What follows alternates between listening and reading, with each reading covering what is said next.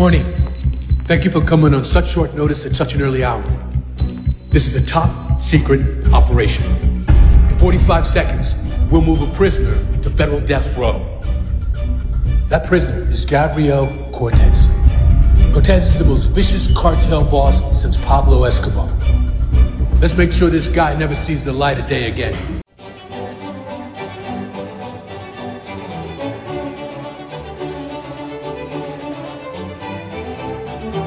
Right, folks, welcome to the Man Cave Movie Review, the podcast that reviews the good, the bad, and the ugly of movies for men. This is episode 116, and today we're going to be talking about The Last Stand. This great and fantastic film stars the great Arnold Schwarzenegger, Forrest Whitaker, and Peter Stormare. I'm your host, Steve Michaels, and joining me is my very good and dear friend, Ken. Do I look like I'm afraid of death? Roni. I feel old. you know, we didn't plan that either. That's that's very good. Uh, I saw that line. I was like, oh, I got to get this one. Did I steal your line? No, you didn't steal my line at all. No, I was laughing because it was that whole scene when they walked in there, and I got the the sound clip later where he's like, "Hey, you got to get out of here. We got a bad drug dealer coming in." Do I look like I'm afraid of death? I'm 72 years old, high cholesterol. But anyway, all right, folks, our other two very good and dear friends, Mark and Jeff, they are out actually on vacation right now. This has been one of those crazy parts of the month. Everybody decided to take vacation at the same time. I was last week. Those guys are this week. But uh, I am back in town. Ken's always in town. So uh, Ken and I decided to put a show together, and we decided to do this one here. And it is The Last Stand. And Ken, I mean, you pretty much hit it off the bat when you said this is the uh, the great popcorn summer movie at the time it came out. So I have to agree with you. It definitely is. I mean, it's I wouldn't say, it, it really kind of harkened back to some of the old stuff that Schwarzenegger did back in the 80s, don't you think? Yes, and this was his first movie, first starring role after he wound up his term as governor of California. So a lot of people are interested to see how he's doing listeners will pick this up. You know, will I sit here and say like, this is an awesome, great movie. You got to run out and see it. No, but is it, you know, enjoyable? Is it, you know, does it deliver what I expected? Yes, it did. Well, I thought it did too. I, I think it was one of those things where when I first saw the previews and that, I really didn't know what I was going to get into. I, I didn't have any really high expectations and I really don't have those real high expectations of any Arnold movies. I mean, they're, you know, pretty They're not art yeah, it's not art. It's you know what you're getting when you're getting an Arnold movie, and it's it's a lot of gunfire. It's a lot of uh, you know just a lot of action, and it's a lot of fun, and that and you get that out of this one. And when we look get uh, a little deeper into the movie, there's a couple of actors there I want to talk about, and uh, you know I didn't you know headline them in this, but you know there's a few guys in here that I thought were uh, I've seen them in other things. I think they're really good uh, character actors. Actually, before we get too deep into this, let's give the Man Cave movie review intro of this great and fantastic film.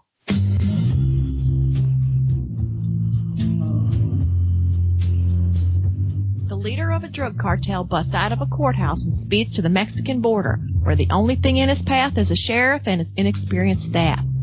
Radio? We ain't got no damn radio. We got nunchucks though.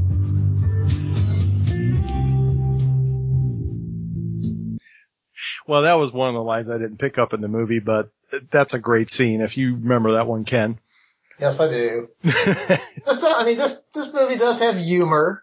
It's got improbable plot devices and storylines. Right. But, I mean, you have to get past that. It's what it is when you talk about that, it's the improbable storyline because I remember when I first saw this movie. I mean, you're sitting here kind of going, if the FBI was this incompetent, we were screwed.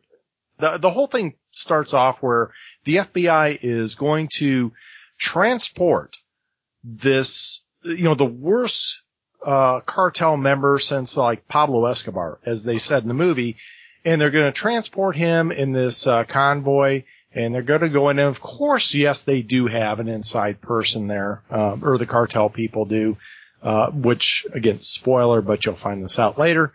But you know, when you're, when you're transporting such a high value target, and like I said, they have a small army transporting this guy. Do you really stop at stoplights? Well, there's a, a bunch of things that little details. Yeah, that's, Uh, well, this, this, the, the, the, I'm going to get on a soapbox here, not about this movie in particular, but Hollywood writers in general. And when you're talking about movies like this, they oftentimes go off track because, I mean, because the writers want to go off track so they can set up all these cool action scenes and gunfights and things of that sort. But the whole premise is on the fact that this criminal mastermind is such a mastermind. He can see forward to every possible contingency and he has a counter for every move that they make 15 turns down the line, right. which is can't be done. And then the other one that always happens in these movies is we put the guy, the bad guy in the back of the heavily armored vehicle and you know, there's room back there for like a dozen SWAT team members, but we just put one in there. Right. I mean, why put, why put anybody? I mean, put a squad or put, put nobody, but don't just put one guy in there. Well, that's what got me. Not only do you have just one guy in there, you've got a guy that's basically armored. I mean, he's got the, the armored vest, the, the, the helmet, everything like that. And he gets his ass beat by a guy that's shackled. Yeah, no. How is that possible?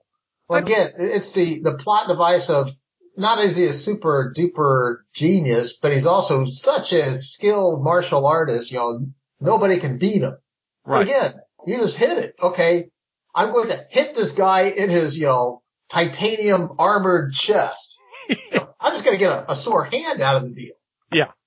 What happens, happens. Yeah. It is, it is just, you know, you, you got to check your logic by the door when you go in to see this movie because it's just a roller coaster ride and stupid stuff has to happen. Physics has to be ignored.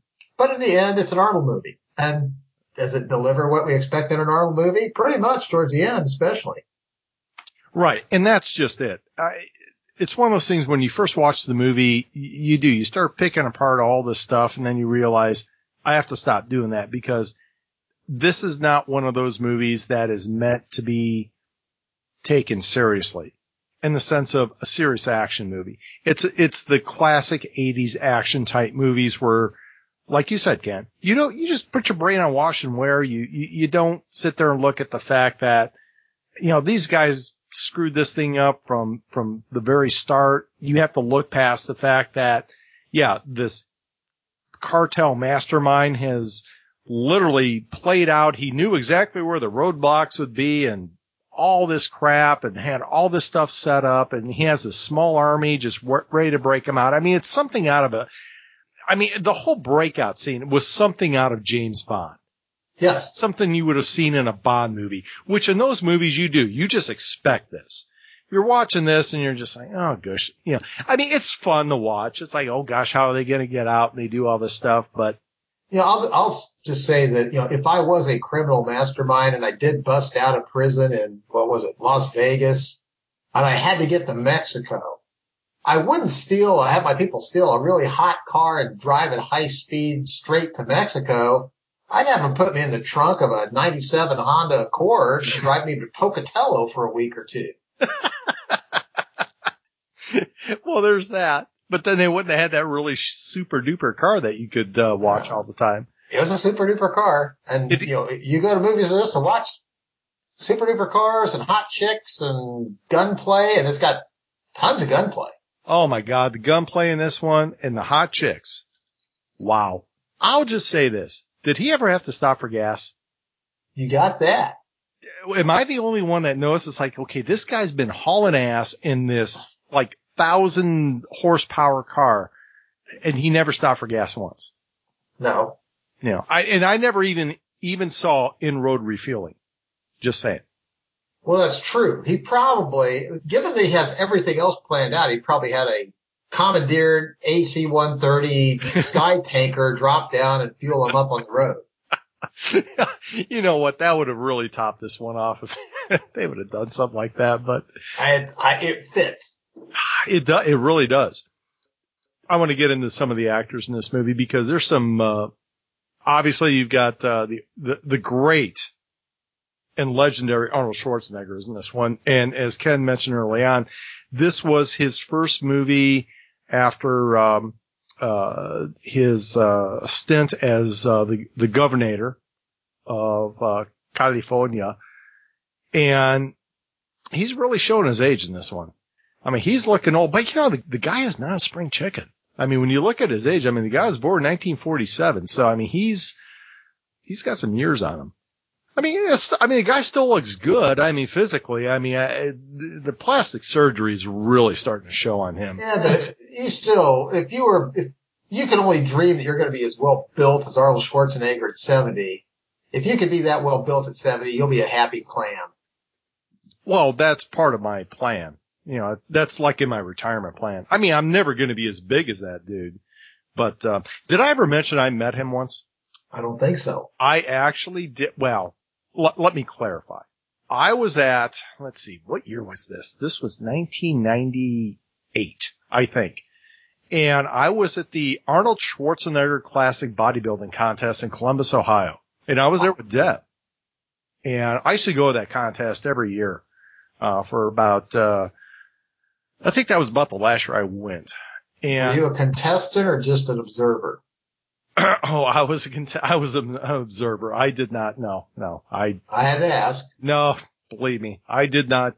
This was a professional bodybuilding contest. I mean, these were, you know, these were guys that, uh, uh, no, they were huge. I was not even, Christ, I couldn't even be in an amateur contest. But anyway, so I go to this thing every year because you get, you got to see, you know, the pros. You had, the- you know, they had the women's, they had the men's, they had the, uh, the fitness, they had a martial arts contest, and then they had all the vendors there. And they had some of the old classic bodybuilders from that period of time, but not to get off track, but there's at one point, I'm out there during a vendor thing and all of a sudden you just hear all this hooping and hollering and stuff like that and all, and it's like you see this massive people just like moving out of the way. And I'm like, holy shit, it's Arnold. And he's walking, he's got his entourage and he's just, you know, walking through and he's waving and shaking hands with people. And I remember I was like standing there and I like reach out and I go, Arnold, Arnold, love you.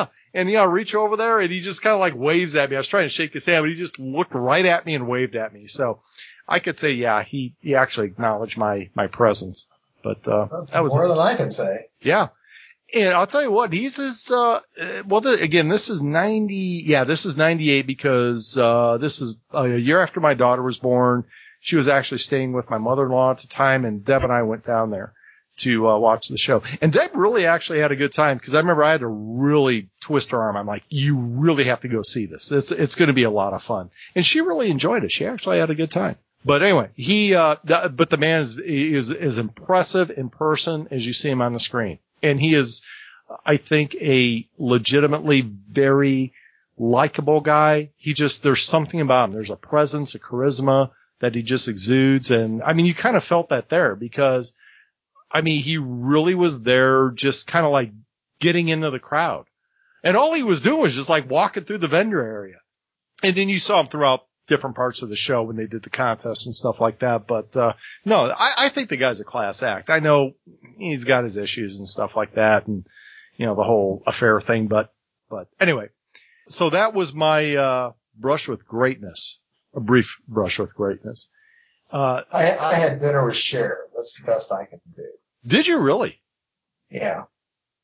In, in the in the sense that I was sitting at the table and just behind me, sitting at another table was Cher, and we were both eating dinner.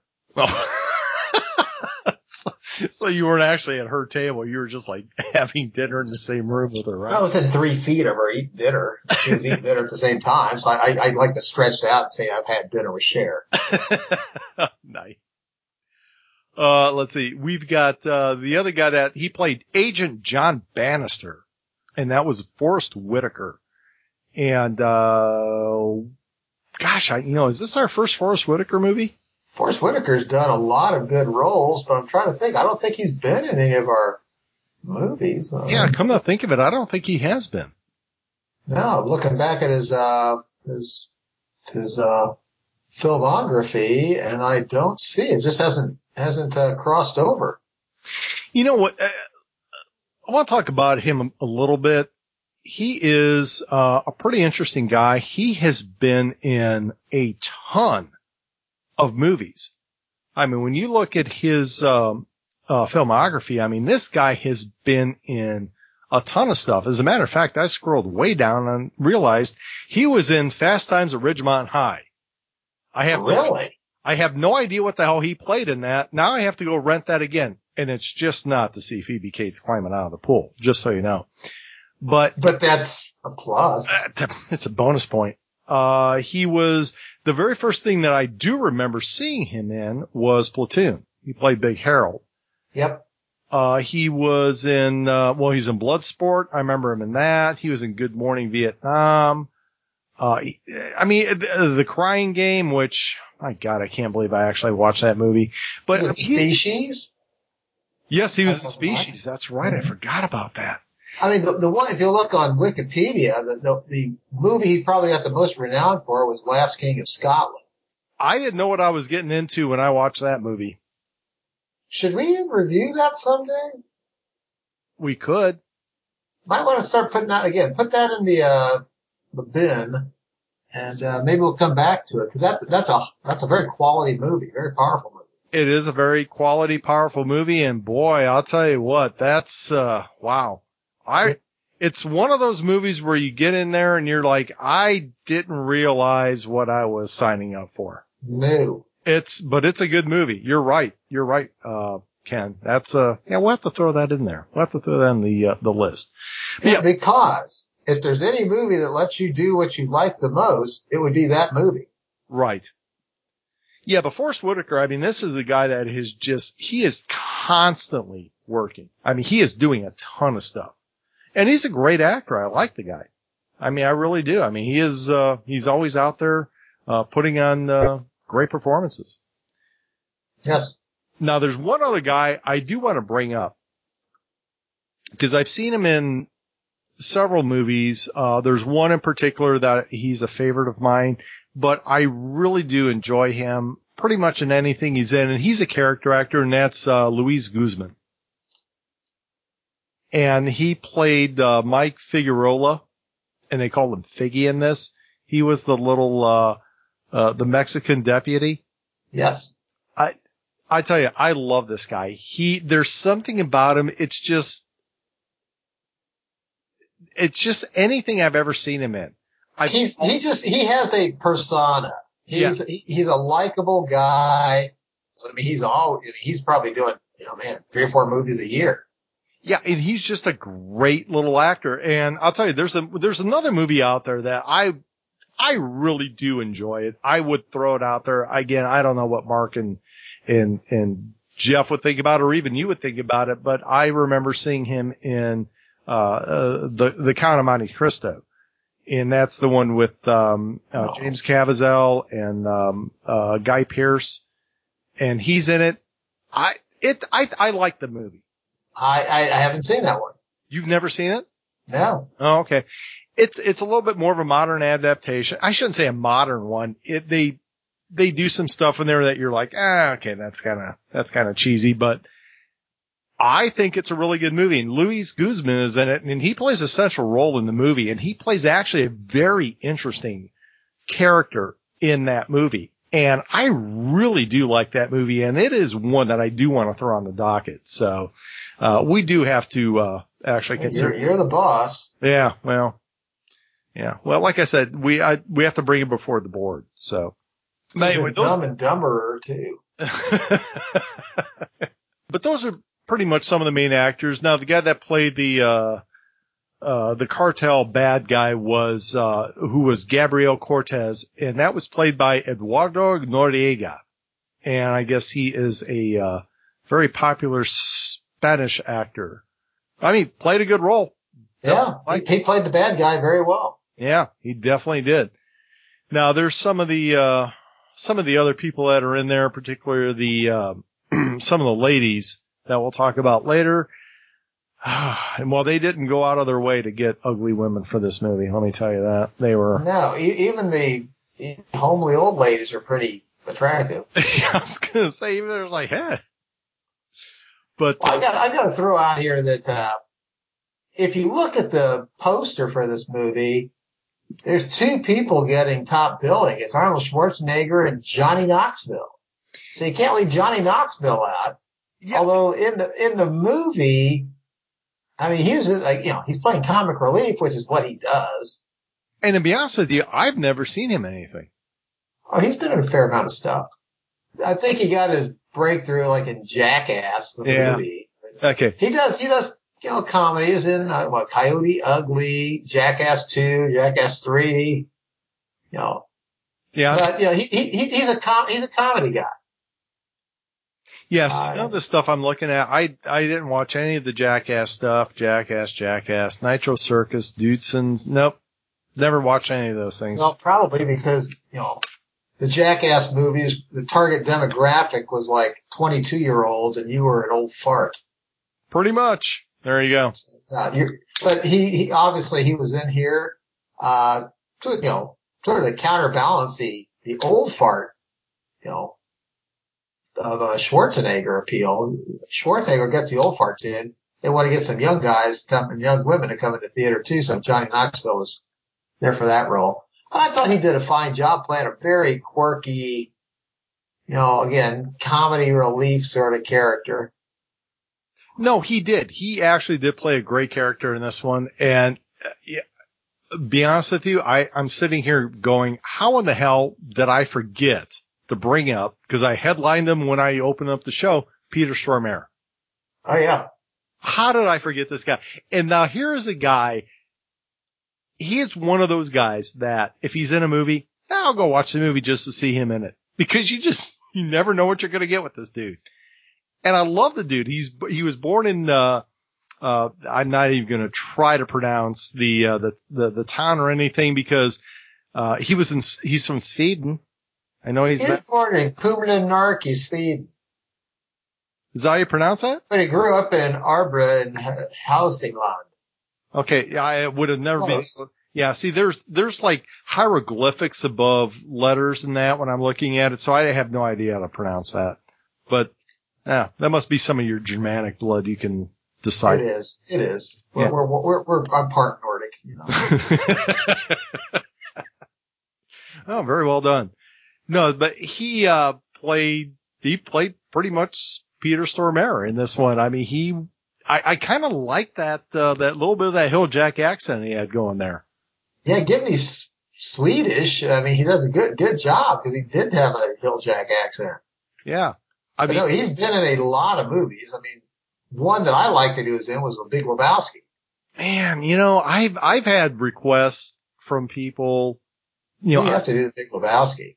I mean, I'll I'll be happy to do it. I'm going to be the lone dissenting voice I know from that movie, but I'll be honest with you, I I've had a hard time getting past the first 40 minutes. And even then it was it was rough. But I mean, I'm I'm happy to do it. I'll do it and I'll have to gird my loins get my feet set and all that stuff, but I don't know what it is. I for some reason I can't get in that movie. And I'll tell you the guy that pisses me off in that movie Oh gosh, uh, oh shit, I can't remember his name now. Um, he was in that damn movie with uh, what's her name, um, Roseanne Barr. You know, with who's it? with who's it? Roseanne Barr. Uh, God, Who's it? he's in it. The the the the, the big fat dude from uh, he was married to Roseanne Barr and that, I'm, I'm sorry. your, your, your descriptive abilities are just, uh, you know, I, I, I, I have trouble keeping up with. At least it's not your usual xenophobic rant. but, you know, you're probably talking about John Goodman. thank you. Yeah. something about him in that movie that just annoyed the shit out of me. I'm like, oh my god, would just somebody just oh. I, I'm gonna have to go back and watch it again. It- We'll have to watch it because, you know, Mark will watch it just because it's got Sam Elliott in it. See, you know, the thing of it is, I don't even think I ever got the Sam Elliott part. I, I've, wa- I've tried to put that movie in twice and can't even get to that You level. need to watch the whole thing. It's a great cast, but we're getting off track here. We are getting off track. So, all right. So there we go. We talked about the actors and stuff they've been in and things that we might. What are we talking about the actresses? Let's talk about some of the actresses. You had uh, Jaimie Alexander. She played Sarah Torrance, and Yes. I believe she was one of the deputies. Yes. And um, yeah, wow. I think most of our listeners, they might, they haven't seen this, but she plays Sif in the Thor movies. You know, Thor's, uh, Oh, okay, female fighting companion. okay, yeah, I And so th- those movies got a lot of play, a lot of press. I'm betting a majority of our listeners have seen those. yeah, But you know, again, very attractive. She's playing a, you know, a, uh, deputy sheriff. Of course, as we just mentioned, this, this isolated bump, you know, rural bumpkin town has the hottest chicks running around it. But, you know, that's, God, they were. It was just in, sometimes inbreeding works well. I mean, it throws up good effects. Oh, good lord! And then hell yeah, the one the one girl there, she was. uh You saw her briefly. She played um shit. Uh, b- b- uh, where the hell is it? I I can't even find it. Oh, she played Christy. She was the girl that worked in the diner. Oh yeah. I mean, wow, Yeah. gorgeous. Yes. Uh, and that's uh Christiana Leucas, I believe her name is. And, Yes. Um, can't tell you whatever I've seen her in. Um, actually, it's Maybe nothing. nothing because she doesn't have that much on her filmography list. No, I mean, I would actually go and pick up a gallon of milk for Oh, I'd bring the cow over. her. Yeah. Man, that you got to see the movie, folks. Just, just, just so you know that that's from the movie. But uh, and then I'll tell you the other one who was another just like drop dead gorgeous one is the uh, uh, the girl that played the uh, uh, detective Richards. I'm sorry, not detective, Agent Richards. yes. and that was Genesis Rodriguez. And uh, she is the daughter of Jose Luis Rodriguez El Puma, uh, the famous Venezuelan singer and actor. And wow, No, she's uh very big in uh, like you know telenovelas and such, and she's broken out and getting in a lot of roles in movies. Mhm. So yeah, very attractive, got lots of charisma, lots of presence. A, does a you know, good job in her role in this movie. So oh yeah, I look forward to seeing her in more. yeah, yeah, and she is a stunner. Me tell. Yes. Uh, just so you know, folks, there's probably not going to be any irrelevant female roles in this movie. Matter? Actually, there really isn't. No. No. Oh, and also we got to throw in a, a props to good old Harry Dean Stanton. Oh, that's right. I forgot Harry Dean Stanton. Anytime we're we're fans of Harry Dean Stanton. Oh my And When he shows up, you know, he shows up in a lot. You know, he doesn't have a big role, but he he, he dominates the screen in his little scene. I totally forgot he was in this because he had that little cameo, uh, that little cameo bit. Yep. But he, I mean, he did a good job. Wow. Totally forgot about that. You You know- somebody play a crotchety old dude. I mean, Yep. He, he, he can do crotchety. He does do crotchety. And you know what? I got a clip of him. Okay. Yeah. You start forgetting about how old Harry Dean Stanton is when you see him in this movie. Yeah. Especially when you hear him talking. You're like, "Her?" Holy cow. I just looked him up. He was born in 1926. He's getting close to 100 years old. 90. He's almost 90. good lord, is he really? Yeah, born in 1926. Yeah, he's got just a few more years. He's 90 years old. And he's still out there working. I wish I, I hope I have his kind of career path. Good lord. And you know, the thing of it is, is that, I mean, he did a lot of movies. Is he just, does he just have nothing better to do? That's kind of what I wonder about some of these guys. You know, when you're pushing your nineties, I think he enjoys it. that must be it. It must just be at that point you're just you're you're thrown in there for these little bit roles. These you know, uh, we need you for about three hours. You know, here's a hundred grand or whatever. Yeah. Maybe Yeah. that's it. Maybe that's what they're or they just enjoy doing it. But I God, I can't even imagine at that point. Yeah, looking at this, he's doing about two roles a year for the, Wow. the past decade or so. You know, that, that keeps him in, you know, supplements his social security and keeps him going. I'd do it. well, good for him. Good for Harry Dean Stanton. Oh gosh. What do you think about overall your favorite scenes in this movie? Oh, it's, you know, it's got a lot of good setup scenes, several good, you know, shoot 'em up scenes. Uh, again, you have the, the big climactic final fight, which the, the end of this movie is kind of stretched out. I mean, did you get that feeling? You Yeah. think it's almost over, then it drags a little bit more. I'm not, Yeah. not complaining, but if I had to say it like a favorite scene, it would, oh shoot, it's just a toughie. Um, I'm going to say it's the, just the scene of them preparing the town. They're trying to get the town all ready to, you know, fight, move the cars and, you know, cut down light poles and rally the people in the cafe and all that stuff. And, uh, you know, it had character. There's one, there's one little scene which I like, very little scene, but the, uh, when the, the, uh, bad guy gunman busts into that old lady's house and, you know, to, to, to ambush, I think Arnold. Yep. And, uh, she, she tells him to leave and he won't. I, I, I like that scene. I do too. I like that part. That whole, um, well, actually, my, my, one of my favorite lead up scenes is right up to that. And it was the scene when Figgy or Luis Guzman, he's hiding behind the car. And, you know, this is after they've raided, well, they haven't raided, but they went over to, um, uh, what's his name's, uh, museum to get all the armament. Yes. And, uh, you know, they got the Vickers machine gun and, and you see that one point where, you know, Luis is sitting behind the car. He's lock and loading his nine millimeter. And then next thing you know, the, the, the camera kind of pans over and he's got that Thompson 45 machine gun sitting next to him with the drum magazine.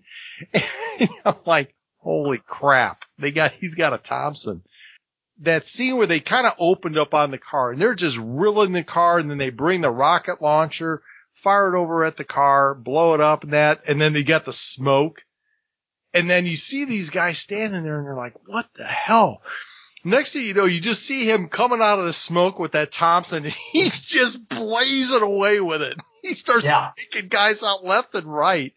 And Yeah. it's just such a cool scene when it, it almost reminded me of, uh, oh God, what the hell was it? A Miller's Crossing. Remember when, Yeah. uh, Albert Finney's walking down the yes. I almost thought, oh my god, are they playing homage to Miller's Crossing, where he's just like blazing away with that with that top? It might have been because you know, were it, were I in Figgy's shoes, I would have gotten the Thompson. I'd taken shelter behind a large truck or concrete block or something. Not, not just walk down the street hosing them down. Yeah, because that I, I'm sitting there watching. I'm going, I have seen this scene somewhere before, and all of a sudden it hit me. I'm like, oh, it's Miller's Crossing. But uh, I, I did enjoy that one. I thought it was a lot of fun. Did But- you notice his homage to Conan? Oh, absolutely. That's in the trivia. I, I saw that and it was great when he was, uh, he had the mace in his pants and, uh, well, that sounded really bad, didn't it? Yeah, because, because the one guy, what, what the hell is, um, I can't remember the character's name now, the one they had the, uh, the military arts museum, Dinkum, Dinkum. He had this, played by Johnny Knoxville. yeah, Johnny Knoxville, he's got this museum and it's full of all this armament and everything. It's like, it wasn't even armament. That, I, I think he had more ammo than most of the forward military bases in Iraq. I thought that was an interesting spin on that character because you're you're thinking that oh, this guy's a moron and you know just a total idiot, but then he's going like, well, you know, I don't I don't have just a, a stash of guns. I mean, I have a, a you know federally registered arms museum. I'm open, you know, three hours a week every every third Friday, and you know that therefore I'm fully licensed for everything. Yeah. oh, okay. Yeah, but uh, the uh, the Arnold homage was great because he's standing there with a mace and he's holding this sword. And there's a scene where Arnold goes, "What do you think of doing? Going on the Crusades?" And he's Yes. standing there holding this sword, and it was Arnold's sword from um, Conan. Yes, it was. What was it? What was Stormare packing? Was that like a some sort of 1980s horse pistol or something? No, that was uh, it looked like, and you know, if Slover was here, Yeah, he'd know. He would know, but that was that looked Walker like Colt? no, that looked like some type of Navy Colt or something like that. But it was not a black powder; it was a cartridge pistol. That was definitely uh, 19th century. That was a cartridge firing pistol, but it definitely was not uh, black powder, obviously, because he, he even had a belt with bullets in it. But Well, this was, you know, I think listeners can get the uh, flavor. This is one of those movies where, you know, the various exotic weaponry are supporting actors in this movie. oh yeah, They, they, they have a role to play. And I don't know what grandma pulled out of her knitting basket in that one scene, but, you know, it was pretty bad looking, whatever it was. You know, I'll tell you what, the only other place you're going to ever see that, I've ever seen it in the movie, was she had, I think it was a 45, I think it was a Colt 45 with a shoulder stock. And the only other thing I ever saw that one was The Good, the Bad, and the Ugly. There was a guy during the, uh, uh, that, that pre-showdown when they went into the town when um, uh, Blondie and Tuco went into town, there was a guy that was like standing on a ledge, and he actually had like a, a his Colt, and it actually had a shoulder stock on it. Yeah, that could be, but it's also realistic because I have a feeling if a bunch of bad guys just swooped into some rural town in Arizona and started raising hell, you don't know what people be pulling out of various compartments and baskets and everything Oh, else. Yeah, well, like I said, this is a good old boy town, so yeah, they they they went in there thinking they were just gonna just like cruise on through, and then next thing you know, they called down the thunder. That's right. Hell was coming for breakfast. That's right. well, the breakfast was being made. It actually looked pretty good. it did. And And- this, does- you know, this does feature two hot cars. Yes. It was a, uh, a Corvette and a Camaro. Was that a Which- Camaro? I couldn't tell what the hell that. Was. Yeah, yeah. Schwarzenegger was in a Camaro. Oh, okay. And both cars were just ripped to hell by the time everything was done. Right. Yeah, because I'd never seen it. When they were talking about it, it was a Corvette Zero, I'm like, I don't know cars. I could barely No. tell you what the hell I drive. No, I, I again, I, it's, it's lost on me. You know, all we need to know for the movie is it's a really hot car and it doesn't need fuel. right. Well, like I said, I mean, this is, folks, this is one of those movies from the, the 80s, I'm sorry. This reminded me of the movies from the 80s, uh, the classic Arnold movies. Turn your brain on washing where it's, you know, uh, it's popcorn and beer. You just sit back and enjoy the show. It pretty much is Commando-esque. Yes. If Commando, if Arnold was like 25 years older in Commando, that's what this would be. Yeah, pretty much. So, all right. So we've talked about actor scenes. Uh, we don't want to do too many spoilers because for those of you who've never seen this movie, but then again, how can you spoil an Arnold movie? You pretty much know how they're going to end.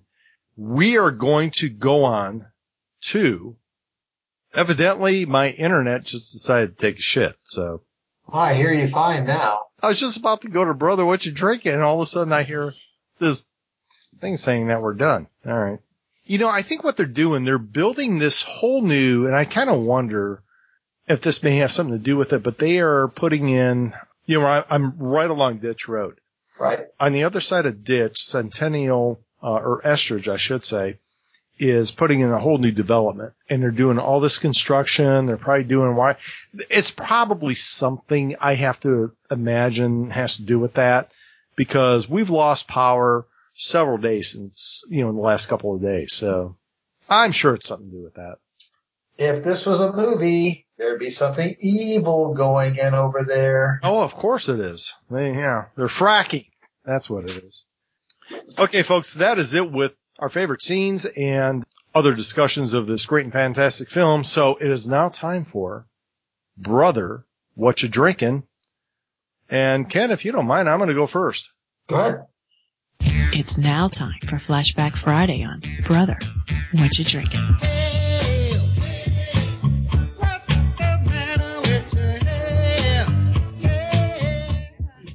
Well, you know, it's actually not Flashback Friday because we're kind of on this uh, weird uh, schedule right now because of vacations and everything. But I was up last weekend visiting uh, my uh, my mom back up in the region.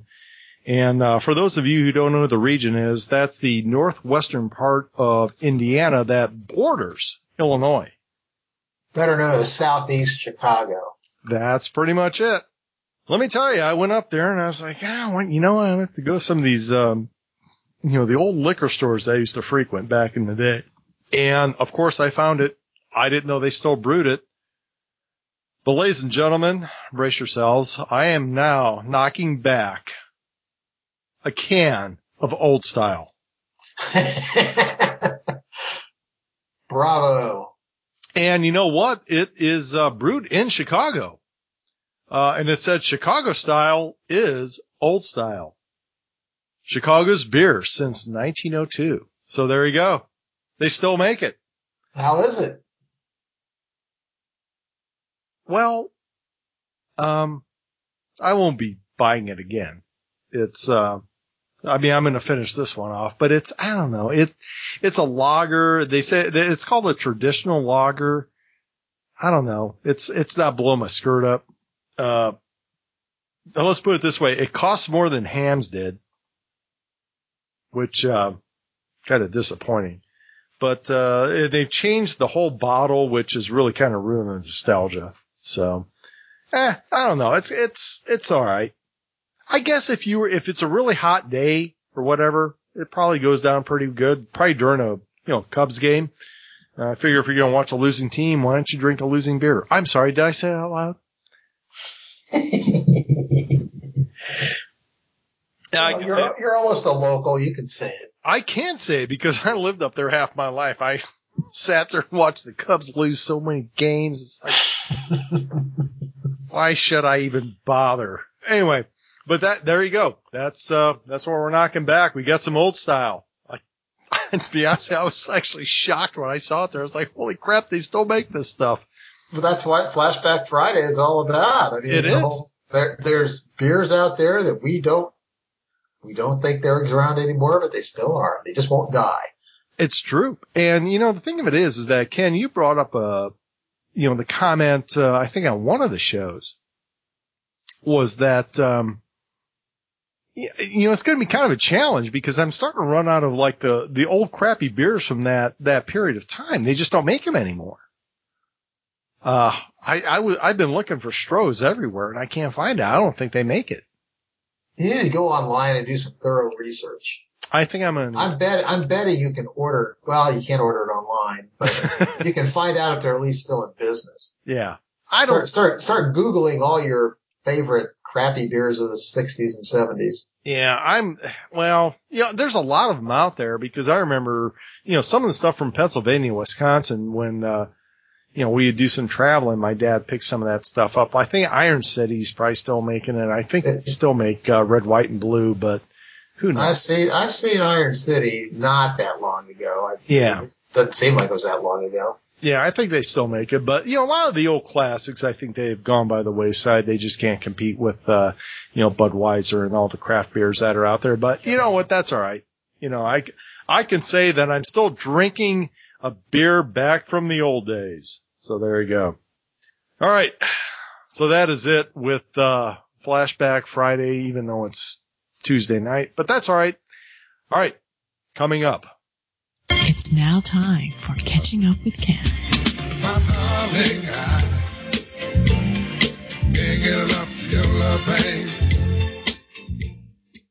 All right, Ken, what do you got? Well, I, have actually got a fair amount of catching up to do. Uh, awesome. I, you know, I was I wasn't able to be here for like the past show or so. Uh, probably the highlights of the intervening couple of weeks. Went to Zoobilation uh, one of the big social events here in Indianapolis. It's a fundraiser for the zoo. Big event, uh, you know, formal wear, all the top restaurants and bars set up booze and just go down and wander around and eat and drink and, uh, mingle, look at the animals. I got to check out the new orangutan exhibit. Uh, I went with my friend, the, the lovely and gracious Erin, who, uh, was quite pleased. She hadn't been there before and thought it was just great and wonderful. So a big hit. Uh, had a great time. So I can recommend if you're in Indy and you're looking for something upscale to do, uh, check out Zoobilation. Uh, I also have to throw out if you do decide to check out Zoobilation, if you're like me and basically a tightwad, it's going to be painful to buy the tickets. I was, yeah, I went to buy those tickets going like, man, that's like most tickets, the most I ever spent for any ticket to anything, but friends tell me this is worth it, so I'll do it. So I did. I'm glad I went. Um, went to, we had a, a nice boating day out on Raccoon Lake. A group of us went out. Uh, my friend Ann, uh, organized it, rented a pontoon, went out, hung out, ate, drank, drank and ate and drank some more. Um, and I'll, I'll, tell you the, a, I don't know if, uh, you've ever had it or not, but a hit every time that it appears anywhere I'm at is RumChata. Have you ever had RumChata? Who the hell, I, was it you or Jeff that talked about this before? I might have talked about it. I thought somebody brought this up before. I might have brought it. I, I took a bottle of RumChata out to the lake and I didn't tell anybody until we were out on the water and then I pulled it out. I was like, all the girls that I was with, they just descended on that bottle and sucked it dry. It's, they, they, they love RumChata. And What's what they, like? you know, well, what Erin pointed out is, and this may sound disgusting, but it, they, it's why they love it. Remember when you were a kid and you'd have like a bowl of cereal, of a sugary cereal, and you'd get to the bottom, you'd eat all your cereal, and then you had the milk, and you would drink the milk, and it was like creamy and sweet and tasty, with a, like a cinnamony taste to it. It's like that. It's this, it's like, it's like dairy rum based with like cinnamon and some other spices in it. And I like it. It's actually not bad, but you know, I don't go crazy when I see it. But yeah, my, I went to Costco and bought the jumbo bottle and, and you know, again, it, boom, it's gone. I mean, it, they just devoured it. So I can put in a plug for RumChata or, you know, boating boating accidents. I do have to point out something too, which is we were on lake. We had a good time. Then finally it's time to go. So then we left and we, we were going back to the marina and we get to the marina and Ann decided to do some donuts and kill some time. So she's doing donuts and I go to the front of the boat to like, you know, get ready to pull in. I look down go like, uh, guys, we never raised anchor back, you know, three miles away when we left. Oh, wow. So I pull up one rope and it's ripped. There's no, no anchor. And so Ann's going like, damn it, you know, they charge for those anchors. I think they're like 150 bucks an anchor. I'm like, well, that's great. Well, I'll get the, I'll pull up the other rope. So I pull up the other rope. It won't pull. Evidently that anchor didn't break off and it went down there and wrapped around a tree or something when she was doing donuts. We couldn't move. So we had to call the people at the marina to come rescue us because like we weren't going to be the ones to cut the rope and have to pay another, what we thought was 150 bucks. Turned out to be 30 bucks an anchor. So anyways, lots of adventure. Moral is when you're out drinking, raise anchor. I've learned that. I will remember that next time I'm out. See, other things I've gone to. Oh, and also the other nice thing is about five days after swimming in Raccoon Lake and dunking in Raccoon Lake and diving into Raccoon Lake, they've got an article in the paper about the, you know, brain eating amoebas found in Raccoon Lake. So Oh, Great. wow. if I'm gone here next week, you'll know why. Jesus. And, uh, finally, my, I usually, you know, I, I like to have my vanilla vodka and I had a bottle of Sobieski, about half a bottle. I, I thought I had about half a bottle of Sobieski down in the fridge. Last weekend, a friend that, you know, I didn't, I did not know she lived like two blocks from my house. She had a party and I went to the party and at the party, one of my friends came up to me and said like, Hey, Ken, do you have, you know, do you have vanilla vodka at home? It's like, sure. Yeah, I got vanilla vodka at home. I said, I'll go get it. So I went and got it.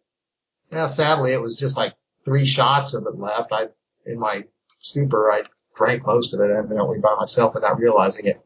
So anyways, had a nice little party here just right by the house and then came home last night. So I've been pretty busy.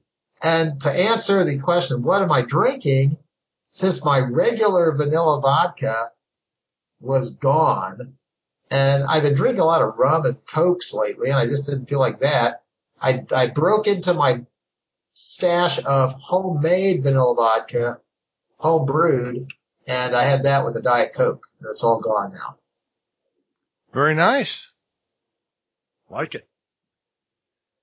Well, you you had an exciting week. Wow, I thought I, I, I had it. The past two weeks have just been, you know, one thing after the other, and you know, I've got my. It's now that summer's finally here. My friends are all busting out, organizing various outings and dinners. Cool. Nice. Like I said, Ken, I live vicariously through you. Not, not to keep going, but you know, I've, I've got like the next four days, evenings are just totally booked. I'll be out doing stuff every night. So I'll give you an update next time. Awesome. Well, we're going to have some good shows next week. So we have to, uh, have to get with the other two, uh, dingleberries and find out what, uh, what we should put out. All right, folks, that is it with brother, what you drinking and, uh, what's up with Ken. And it was pretty exciting. So we are now going to move on to clips, our favorite part of the show. All right, let's see. We got, uh, I got number one here. That'll put another asshole in the elephant right there, boys. Was that that hand cannon they were trying out? yeah, that was the one where they shot that, they shot that big side of beef. Well, that just reminded me of, you know, I had a friend that, you know, bought a dirty, hairy 44 Magnum and went out to the range, picked it up, aimed, pulled the trigger, the recoil broke a bone in his hand. No kidding. Yeah. So he never shot that gun again. I bet not. Again, same thing here. You know, Horrible things happen when you're shooting guns that are just not made for the normal man. Nope. Arnold could handle it, I'm sure. Arnold did normal. handle it. Yeah. Arnold did handle it. So, all right, number three. Wow, you're looking jacked, Ray. You've been working out.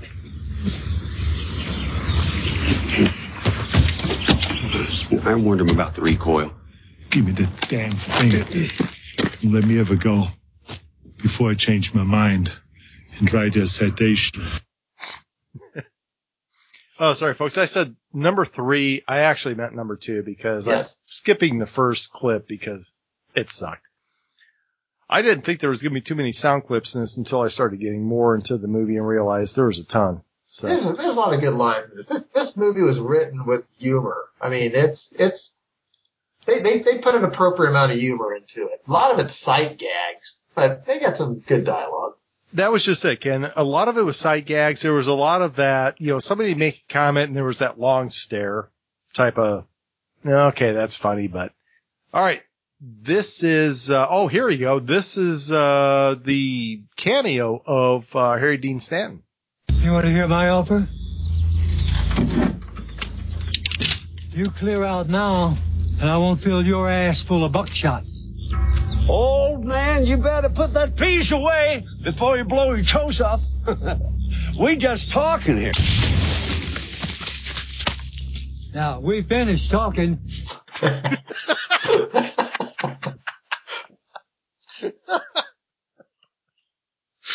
Oh my gosh. And that was Yeah. for He was finished talking, but not the way he thought. Oh god. I love that thing. I love that scene when Dean Stanton pulls out that shotgun. Oh gosh. All right. Number, uh, whatever. Why is he dressed that way? Why are you dressed like that? ¿Quieres saber por qué está vestido así?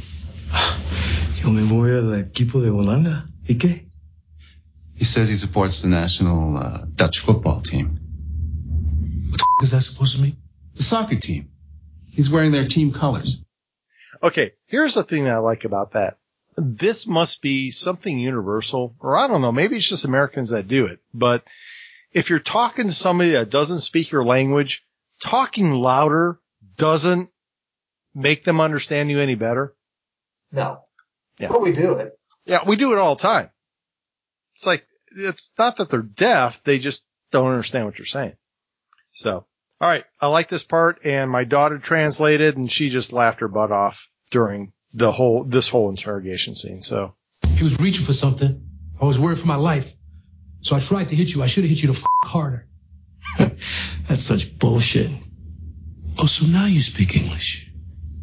If you knew any Spanish, you'd know I was barely speaking it a minute ago. my daughter could testify to that too. Emily is quite fluent in Spanish. Really? Yeah.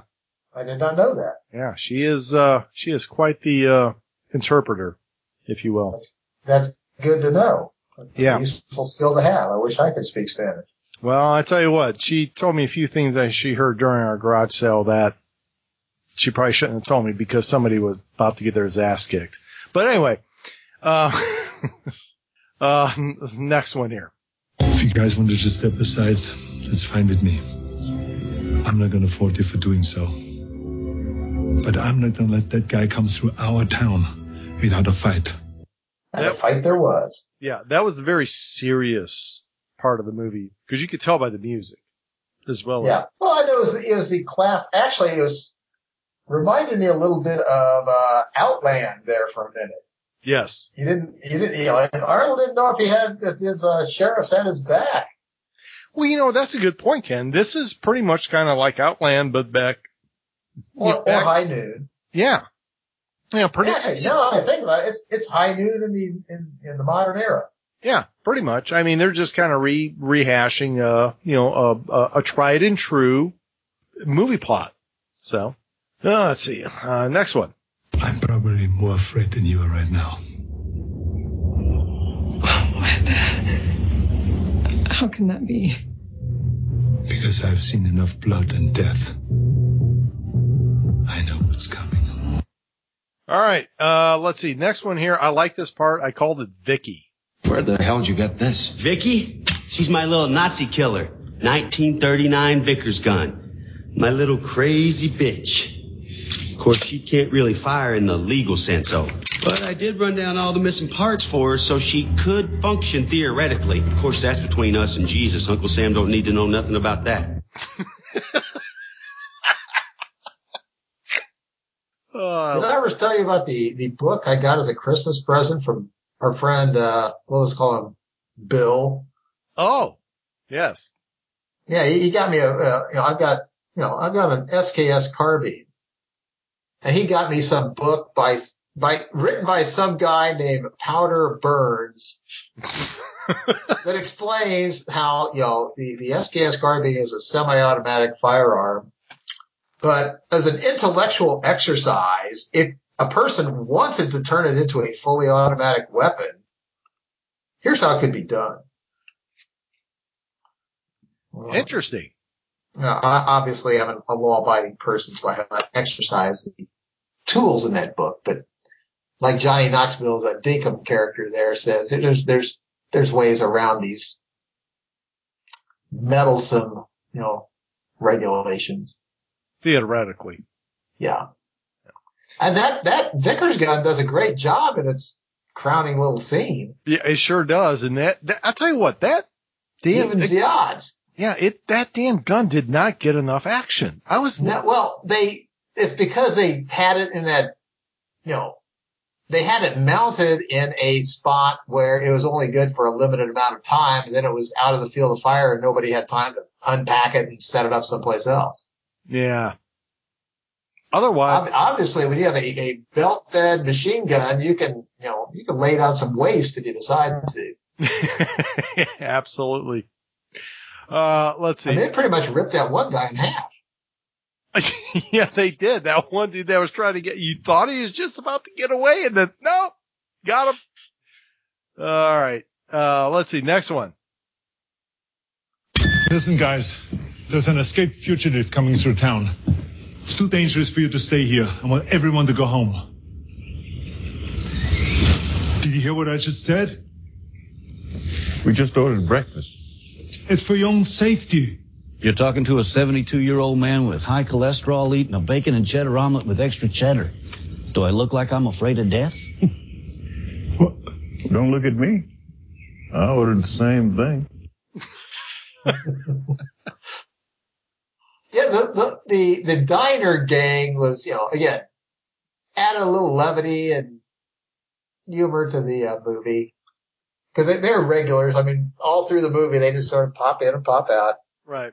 And that's kind of, there's a little bit of a trope there because it's like there, there's this crew that just, they're not afraid of anything. It's like, whatever. Yeah, but they're, also, they're not going to get off their ass and do anything. Right. Exactly. I say that. Yeah. All right. Uh, Ken, this one's for you. How are you, Sheriff? Old. Nah, you got a ways to go yet. there you go. It's, that's they defy or ignore a whole lot of physics in this movie, like most action movies. But that scene there, I mean, yeah, Arnold, Arnold takes a beating. Yeah, he does. Well, and you know, part of that scene is, is that when he had to do that, uh, when he took that one dude out, you know, he just didn't like drop down on there. I mean, he was like laying there for a little while going, oh, for I mean, That's what I was saying. That was actually realistic. yeah, I mean, Usually in movies, when a guy takes a fall like that, if this was Bruce Willis, he'd just pop up and go back to work. Arnold's laying there going, son of a bitch. uh, all right, here we go. This is, uh, one of my favorite quotes of the movie. No trespassing. Quiet, Granny.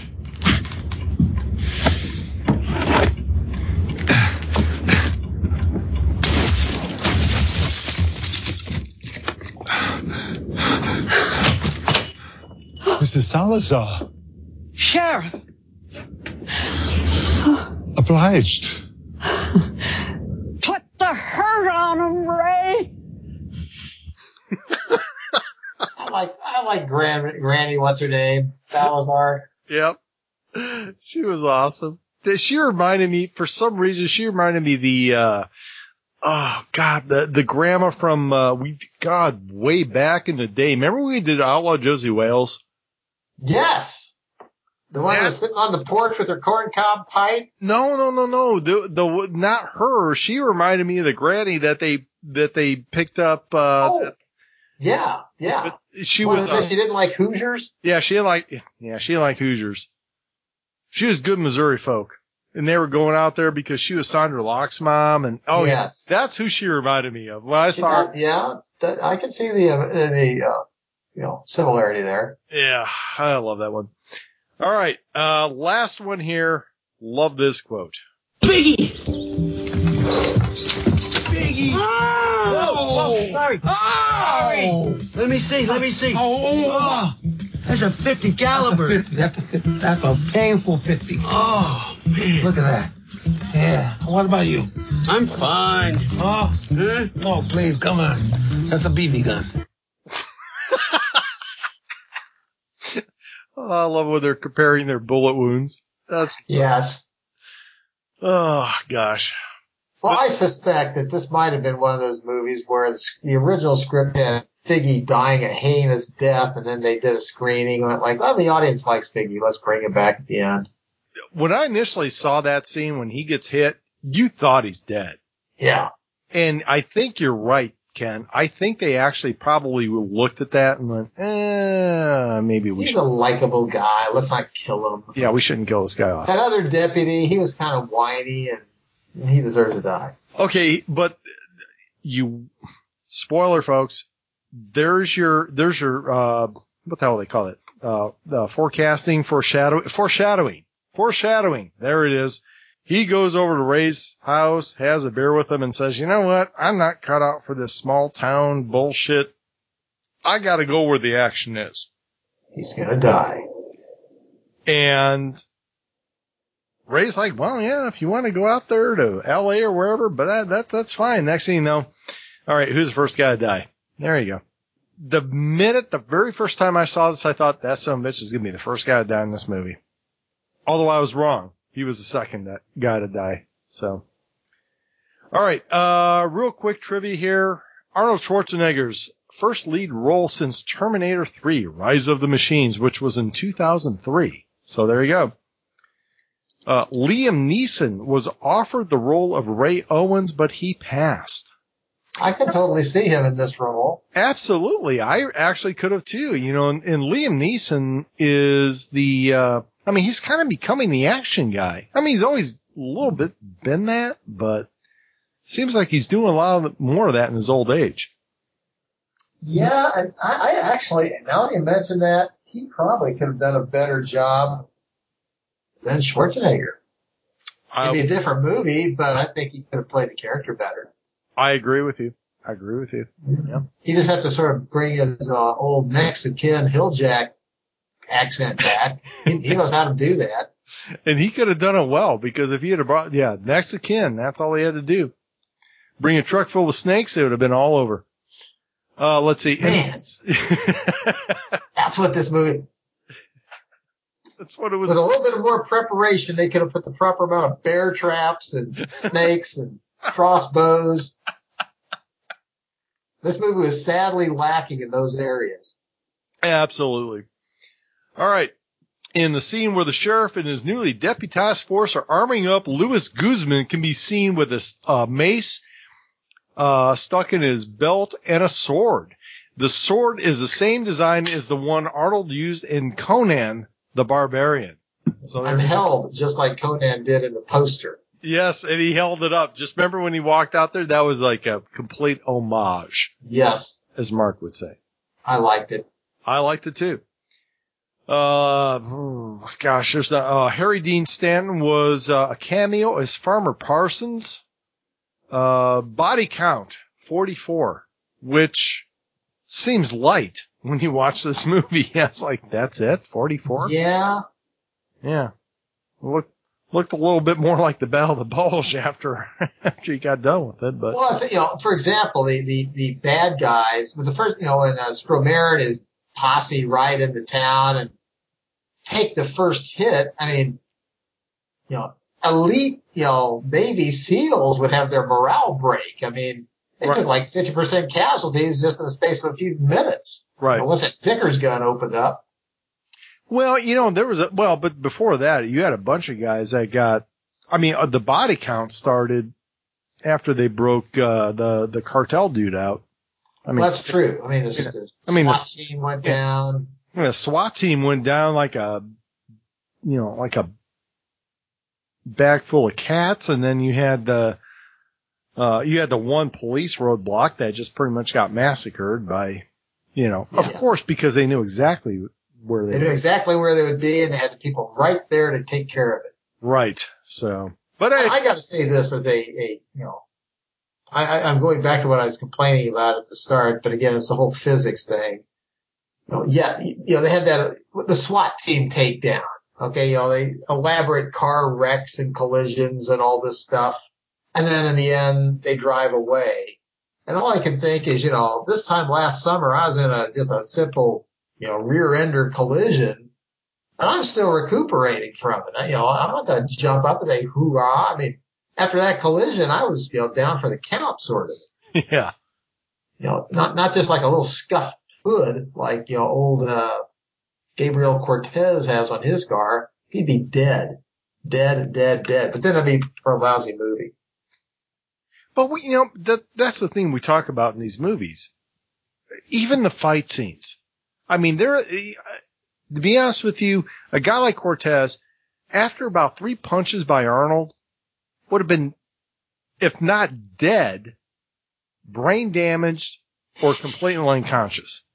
I mean, yeah. you don't take the beatings that you do in these movies and just go, Oh, okay, I'm back. And I just you know, come right back and take you out. It just, believe me, I have been in a couple of brawls, you know, not much, but yeah, the human body cannot, ta- the trained human body can take those kind of hits. But if you're just like the average Joe, you get a couple of good shots taken at you. Let me tell you, you're, you're down.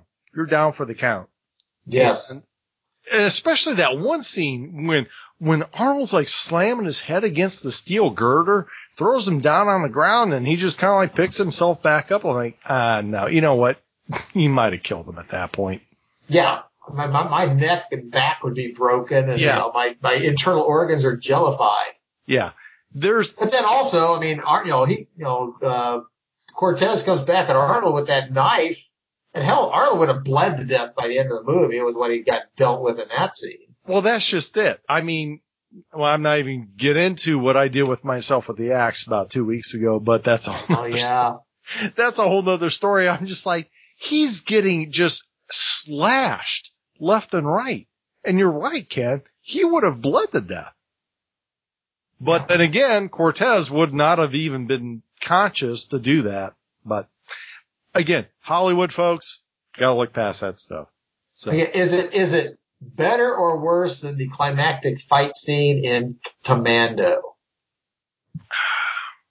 well, there's a, well, Uh, compare and contrast. compare and contrast. Let's see. I would say it's worse.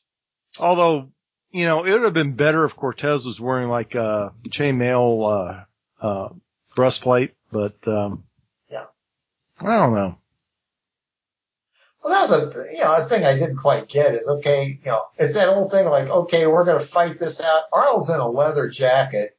And he takes the leather jacket off. I mean, I keep the leather jacket on. I mean, it's a little bit of protection. That's just me. Well, see, to me, it's that classic Hollywood thing where they have to do the big fight down. Yeah, I mean, when he's, mano a mano. yeah, no, I would have just shot his ass right in the kneecaps, both kneecaps, and would have just dragged him back. I'm not gonna fight you. I'm gonna shoot your ass. Yeah, I, I and again, it's like I the the the plot is full of improbabilities. right. And it's You one, gotta get paid. If that bothers you, you know, go watch, you know, some chick flick. well, but that's just it. It's the classic Arnold movies. This is what you did. When somebody says, you know, let's, let's get it down to mano a mano. All right. I got, Sure. yeah, I got a gun. You got nothing. no, I'm just going to shoot you. I'm not, trying. right. I'm, I'm in this fighting thing. I'm just, I've been chasing your ass all day. I'm shooting your ass. Yeah. As opposed to, let's say, you know, Harrison Ford or Sean Connery. They know what to do when you got a gun. The other guy's just got a knife. See, if Harrison Ford was there, it would have been like, boom. All right, who's next? There you go. See, that's the pro- that's why they didn't get Harrison Ford for this role. Hey, yeah. He had just shot the guy. Oh gosh. All right. As he should have. As he should have. Absolutely. Oh gosh. All right, folks. That is it with, uh, clips and, uh, our final, final reviews of this, but, or final discussions. We are now going to move on to the Man Cave movie review checklist of this great fantastic film. So number one. Did anyone jump out of a window? Uh, Mrs. Salazar shot a guy through the window. He, he flipped through it. you know, I'm thinking quite a, there were, I saw a lot of people going through windows, but you know, that's the only one that I can distinctly remember. But that scene where Arnold grabbed the guy and went down, he went off the roof, right? That Right. went off a window, was it? No, they went through a roof. Yeah. And a lot of glass was broken. You know what, Ken? I think that's it. I think that's the only guy that went through a window. The one that, uh, old Grandma Salazar shot. Yeah. Well, at least on camera. Hmm. There might be some others, but I can't think of it. All right. No. Number two. If you want him, come and claim him. Was there an irrelevant female role in this movie? I'm going to say no, because as we said, number one, the talent is full of hotties, and there's a certain level of relevance anytime that happens. But they all had interesting little scenes. It wasn't like, you know, uh, for example, here it was at Christy at the diner? Yes. I mean, she's, she, I mean, she had several things where, okay, this is important. I mean, moves, moves the story along. Mm-hmm. Uh, definitely Jaimie Alexander as a, you know, Deputy Torrance. She, she threw down with the best of them, but she had some good dramatic scenes too. I mean, she, they, they fleshed her out. Uh, Genesis Rodriguez, uh, undeveloped. I mean, they could have done more with her. I think you would agree. I would agree. You know what? And, and real quick to jump back to, um, uh, what's her name that played the deputy, the hot deputy. Uh, Jimmy Alexander. Yeah, what the hell was that damn rifle that was? Was it a label that she had to like re? Uh, was a one shot gun? That was a that, no, that wasn't a that was a modern day rifle. It was, it's a hunting rifle of some sort. Yeah, but I'm like, you had to rechamber around every shot. That seemed. I, I mean, I'm just curious because, I mean, I know my guns. I don't know that one. That one seemed a little odd. And when I, I don't know what it was. yeah, when I saw, Maybe maybe maybe a listener can watch this and then drop a note on our Facebook page and let us know what it was. yeah, because when I saw LaBelle, I just think of that one because every time you fired around, you had to jack the round back, pop a new one in, boom. It was a it was a breech loader. Yeah. That's what just made me kind of go, why is she reloading every round? Well, it was a. I, I got the impression from the size of the cartridge. I mean, it's not some run of the mill like you know, thirty thirty or something. It was a you know, high caliber hunting rifle of some sort. Yeah. That could But it's got you know, it was composite stock and a scope and everything. It it was, you know, as we mentioned. I mean, this movie has lots of unique weapons. Uh, they didn't go into any great you know dialogue about that particular one. Right. All right. Uh, next one.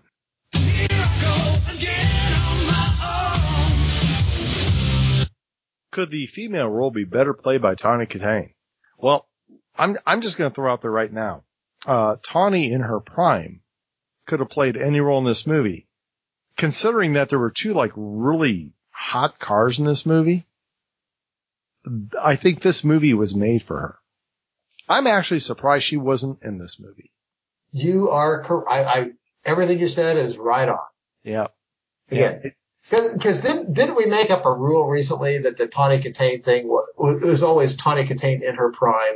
Yes. It's always in her Yeah. prime. This is always Yeah. Tawny Kitaen in her prime. If Not that if Tawny's listening, please don't misunderstand. We're talking about your early film prime, which is the let's say 1986.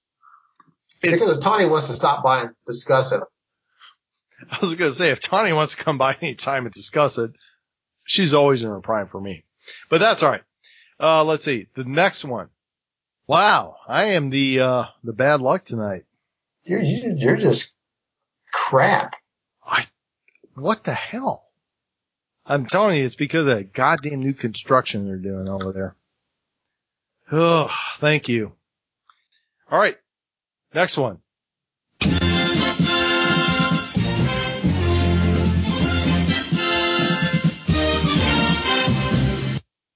Was there an A-Team montage in this movie? A classic, definite, Yeah. no, unambiguous AT montage. The, the whole prepping for the bad guys to show up in town. In particular, the, you know, going to the firearms museum and gathering up all the gear. They had the, you know, chambering the weapons and holding the swords and, you know, making the shields. Uh, you know, classic, classic. And then it extended into the whole, what, you know, putting up obstacles and everything else. They did it in a montage format. I thought it was great. Yeah. Uh, folks, for those of you who are kind of new to the show, we do these uh, little uh, checklist things, and this movie is what the A-Team montage uh, sound clip was all about. It was made for this movie. So there you go. Very nice. All right. Last, and certainly not least, And so it begins. Well, Muncie's not here, but was there. And Babylon 5 reference in this movie. I would, I mean, I don't know for sure. I don't think so. I mean, most of the cast is too young to have been on Babylon 5. Harry Dean Stanton wasn't on Babylon 5, was he? He was not. However, What? I do have one. Really? Well, we've always said before, I'm just pulling this one out there because, uh, actually I'm doing it because I'm looking at her IMDb photo and she's hot. Um, her name is Diana R. Lupo and she was a stunt person. Yeah. She was a stunt person on B5. She played the magnet girl, the, the hot chick in the leather thing that was like spraying bullets on the, on the Magna thing pulling up. That was her. Oh, So well, man. just, I, I, I have to say this, that she was, again, this is 24, 2013. She was really rocking the, you know, the black vinyl cat suit in this movie. And you're saying that 20 years ago in Babylon 5, she was 19, a- an established stunt woman. yeah, 1994. Yeah. Wow. Look her up. Dana Arlupo. I'm, That means she's like in her 40s now, probably. Wow. I mean, yeah, like my age. She's, yeah, she looks, wow. She's, yeah, Yeah. she's taking care of herself. Uh, absolutely. Of course, I was looking hot back in it when I was about, you know, 40, but that was many years ago. So there you go. I pulled out a B5 reference from this movie. Muncie, if you were here, I bet you wouldn't have got that one. But that's okay, because you weren't here. I had to step up. Suck it, Jeff. Absolutely. I just had to do that for him. All right. So that is it with the Man Cave movie review checklist and my um, little sidebar for Jeff. It is now time to move on to the Man Cave movie review of this great and fantastic film. Ken, you want to take it? I can. You can. Um, sure. We've talked all about the different things we like and dislike about this movie. You know, the plot is improbable and, you know, kind of, uh, you gotta suspend disbelief a lot of times, but that's what you expect with this kind of a movie. I mean, it's a throwback to the old classic 80s cheeseball Schwarzenegger action flicks. Does it have, you know, elaborate gunfights and hot chicks and cool cars and, you know, interspersed with humor and, you know, brutal beat down fight scenes? It's got them all. So it delivered on what I expected. Now, you know, this, I saw a trailer for this at the movies and I thought, you know, I think I'll take a pass. I don't think I really need to see this. But then when it came out on cable, I watched it and it, you know, it, it, it delivered for what I wanted. Um, in terms of cinematography, nothing special. It's workmanlike. Uh, music, yeah, not memorable, but they put together a decent cast and, uh, you know, decent writing.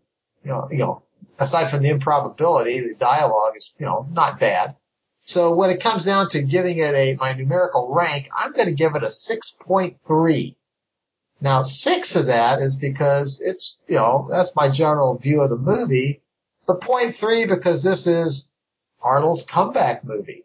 And I think that the world, the world needs more Arnold, I agree. but not enough to give it a full extra point. Ken, I'm going to go a little bit above beyond you. I'm just going to say maybe a seven. It's a fun movie. There's some good dialogue. There's some of the actors there that I really enjoy. Um, obviously, uh, you know, Arnold uh, Schwarzenegger and Luis Guzman. I really do like these two guys. I mean, they're a lot of fun. Peter uh, Stormare, always a pleasure to watch. He always plays a, a great bad guy. And even when he's a good guy, he's still kind of a bad guy. And he just does it very, very well. So I, I'm going to say a seven. Like you said, I, I think they could have done better, but I think it was just one of those. They just, you can kind of see they just kind of threw this movie together a little bit. Um, you know, not one of Arnold's better ones. It definitely is back there, uh, with the stuff that he did back in the 80s, but, um, I still enjoyed it. Still had a lot of fun with it. I mean, I'll throw it out there that, you know, this, something we didn't mention is the, the director was, uh, Kim Ji-woon, which is, you know, he's South Korean, uh, brings a lot of experience with, you know, Korean cinema, but it sort of falls into that genre. They, you know, the, they're, they're not, you know, I, I don't think in a lot of South Korean movies that they're looking particularly for like totally realistic plot lines. They want it to be a little fantastic. Right. And this movie is certainly, it's got, you know, fantastic, uh, you know, elements to the script. You got, just got to get past it and just, and just, you know, just enjoy. All right, guys. Before we sign off, I do want to give out a little bit of commentary to some of our uh, uh, listeners out there that have been uh, following us. Uh, some of our new listeners. Uh, one person I want to uh, at least give one shout out to. Shit, no, I can't find it. Maybe you're referring to the the the, uh, the Roney family. Are they relatives of yours? No, not at all. But the Ronies. Yeah, I was going to say Anytime we have a couple of Ronies listening, we got to give them a shout out. Oh yeah, I definitely that they were on the list of people I wanted to give a shout out for. But we had uh, Jeff Roney. He um, uh, said uh, that he wanted to uh, introduce his uh, his wife to the show. He said, "Gentlemen, I've convinced my wife to listen to your podcast, and she enjoys it. Do I get a prize or something for this?" Well, you know, we have to actually probably make a T-shirt for him because if if there's any anybody that has convinced his uh, significant other to listen to this show, that actually is probably deserving of something, either a t-shirt, or a six pack of beer or something. They might be distant relatives. They could be. It could be.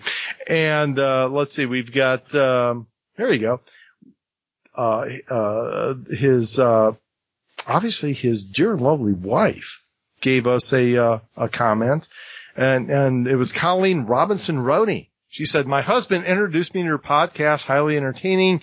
Keep up the good work. I am not a typical female."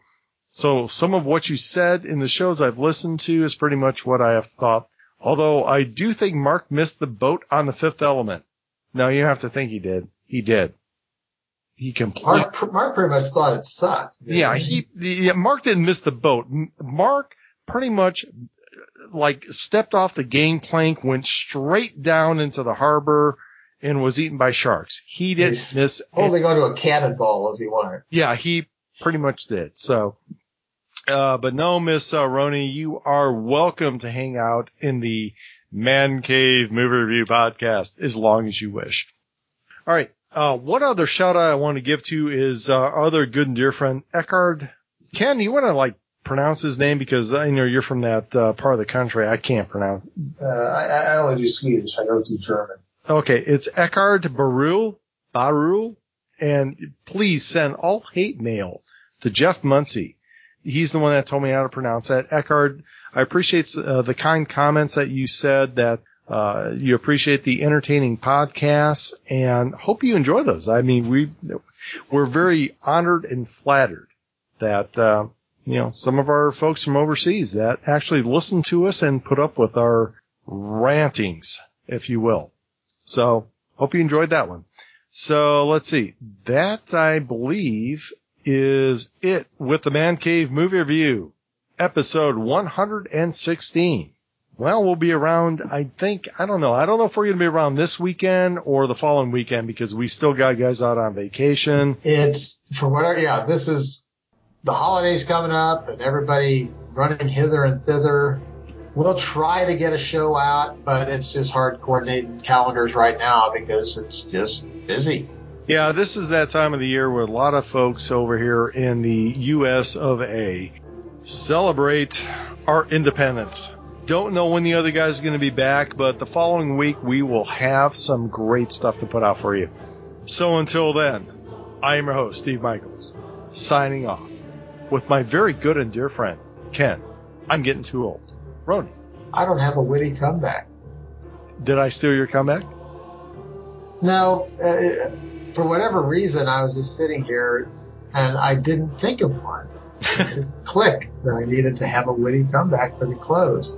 Uh, if I if I had to have a witty comeback, I would say no trespassing. there you go. That's just as well. All right, folks, that's it with Man Cave Movie Review, episode 116. Uh, stay tuned. We will have a show coming up really soon.